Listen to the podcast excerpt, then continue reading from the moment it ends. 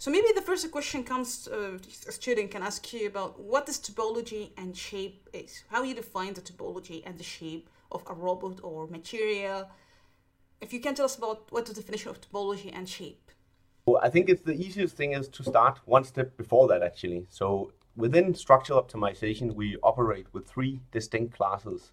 The first being size optimization. So you already mm-hmm. have a design with a fixed topology. I mean, the layout is given, and you simply change the size of each member to improve the performance of something. So this, of course, requires that you already know how a functional component should look before you can start. So moving one step further from that is shape optimization. So again, we fix the topology. We again have a good idea of how the how the design should look to operate in a given way. But now we allow the design to change, meaning that if you had a cylindrical rod before, it can now turn into an hourglass shaped rod, which could, if, if everything is working as it's supposed, improve the performance. But again, it requires that you have knowledge about the, the, the design layout that gives you a certain performance. Mm-hmm. Topology optimization is the, you could, I think one of my old supervisors called it the art of where to place the holes. So here you don't start with any design you don't only start with a problem definition, meaning if you think, yeah, it could be anything, but if you want to design a hanger, you have a wall where you want to attach some material to, and you have some mm. loaded area somewhere in space. You then want to figure out what is the, for example, the stiffest construction you can make there. And here in mm. topology optimization, the question is every point in space, so in a continuous setting, you want to know should there be material or should there not be material? So you can think of yeah. this in 2D as you make a, a pixel picture of what you want, a bitmap, and then each pixel in this image is then asked whether or not it wants to be material. And then through an iterative process, which always ends in nice movies, you can see a structure emerging. And that could be comprised of holes in places you would never have thought of them, and uh, connecting arms in, again, ways you could not have imagined yourself and then the topology will simply come out. So to wrap it all around, meaning that you use topology optimization to get ideas about constructions or structures. Once you have them, you can then actually take that result and do further shape or size optimization on it to in, to ensure that uh, both production requirements are met and also that the, the functionality is, uh, or you can get mm-hmm. it back to the CAD system and model the functionality there.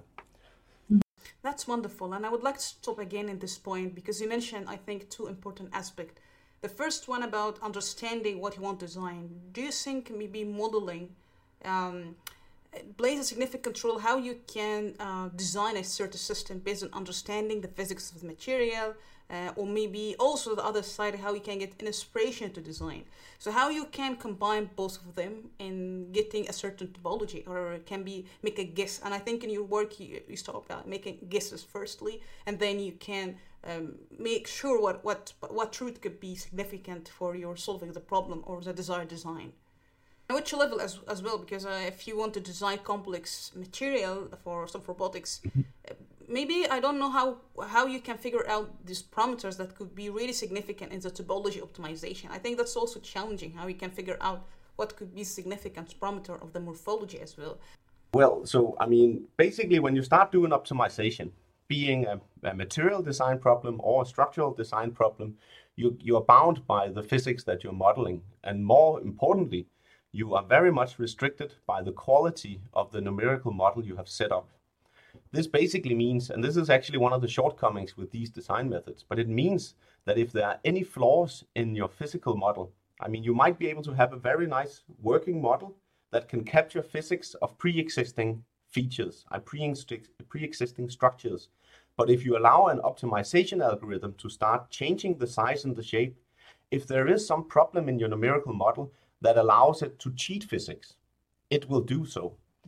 And this is, I would, I would call this one of the shortcomings with our, with the methods that I'm working with, because this means that you really need to know what you're doing before you, or before you can get meaningful results. I mean, basically, when you, when you have a numerical model that is supposed to be able to predict the real world, it might be able to predict it, but it might also be able to do, give you incorrect answers. And an optimization algorithm will always be able to find that and basically use it against you to arrive at non-physics. So, so with respect to the modeling, you really need to know what's going on before you start doing any optimization.